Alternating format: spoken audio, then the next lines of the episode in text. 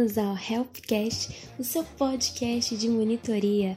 Meu nome é Lavínia, sou estudante de biomedicina e hoje nós vamos dar início aos estudos de biologia celular, começando por especialização de membrana. Por isso, muito prazer! Sou sua monitora virtual de aspectos celulares e teciduais. Então, bora para aula que temos muita coisa interessante para ver.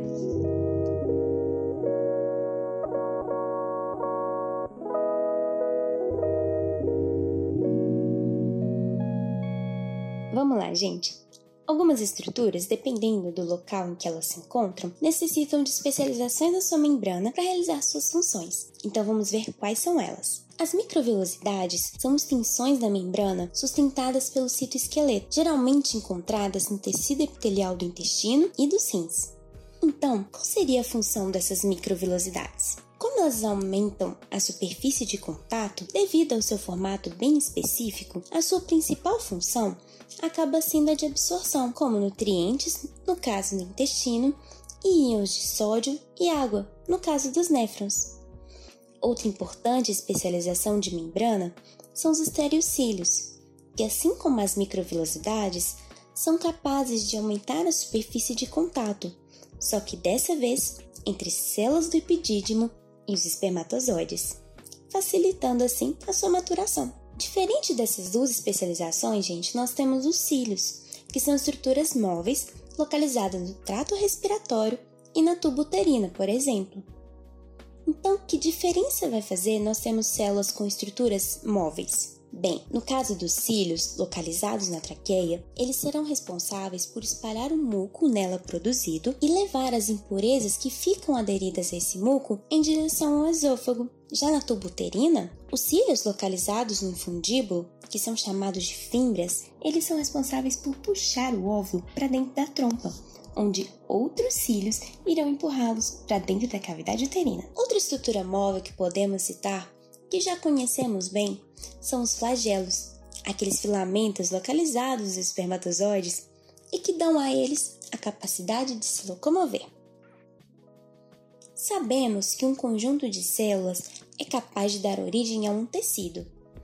Então vem o questionamento: como que as células conseguem se agregar umas às outras? Existe um complexo de proteínas que é responsável por aderir às células lateralmente e inferiormente. Esse complexo juncional chama-se zona de adesão e é composto pelos desmossomos, que são capazes de aderir às células pela sua região lateral, e hemidesmossomos, que conseguem ligar as células pela sua extremidade basal. Esses hemidesmossomos são importantes principalmente na junção entre o tecido epitelial e o tecido conjuntivo. Além disso, as células possuem um complexo chamado zona de oclusão, e é por meio dessa junção celular que as células são capazes de vedar a entrada de corpos estranhos. Então, essas células, localizadas tão próximas umas das outras, são capazes de se comunicar? Sim, e essa comunicação é feita a partir de junções comunicantes ou junções GAP e é por esse complexo que as células conseguem compartilhar íons, glicose e aminoácidos.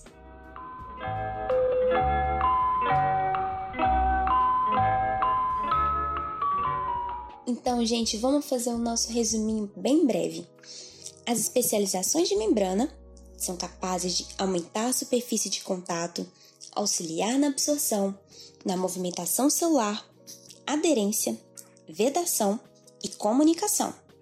E entre as principais especializações são microvilosidades, estereocílios e cílios, geralmente localizados em tecido epitelial, além dos flagelos, desmossomos, hemidesmossomos, zona de oclusão e junções GAP. Então, isso é tudo, pessoal. Espero que tenham gostado da nossa aula foi um imenso prazer. Um beijo, um cheiro e até mais.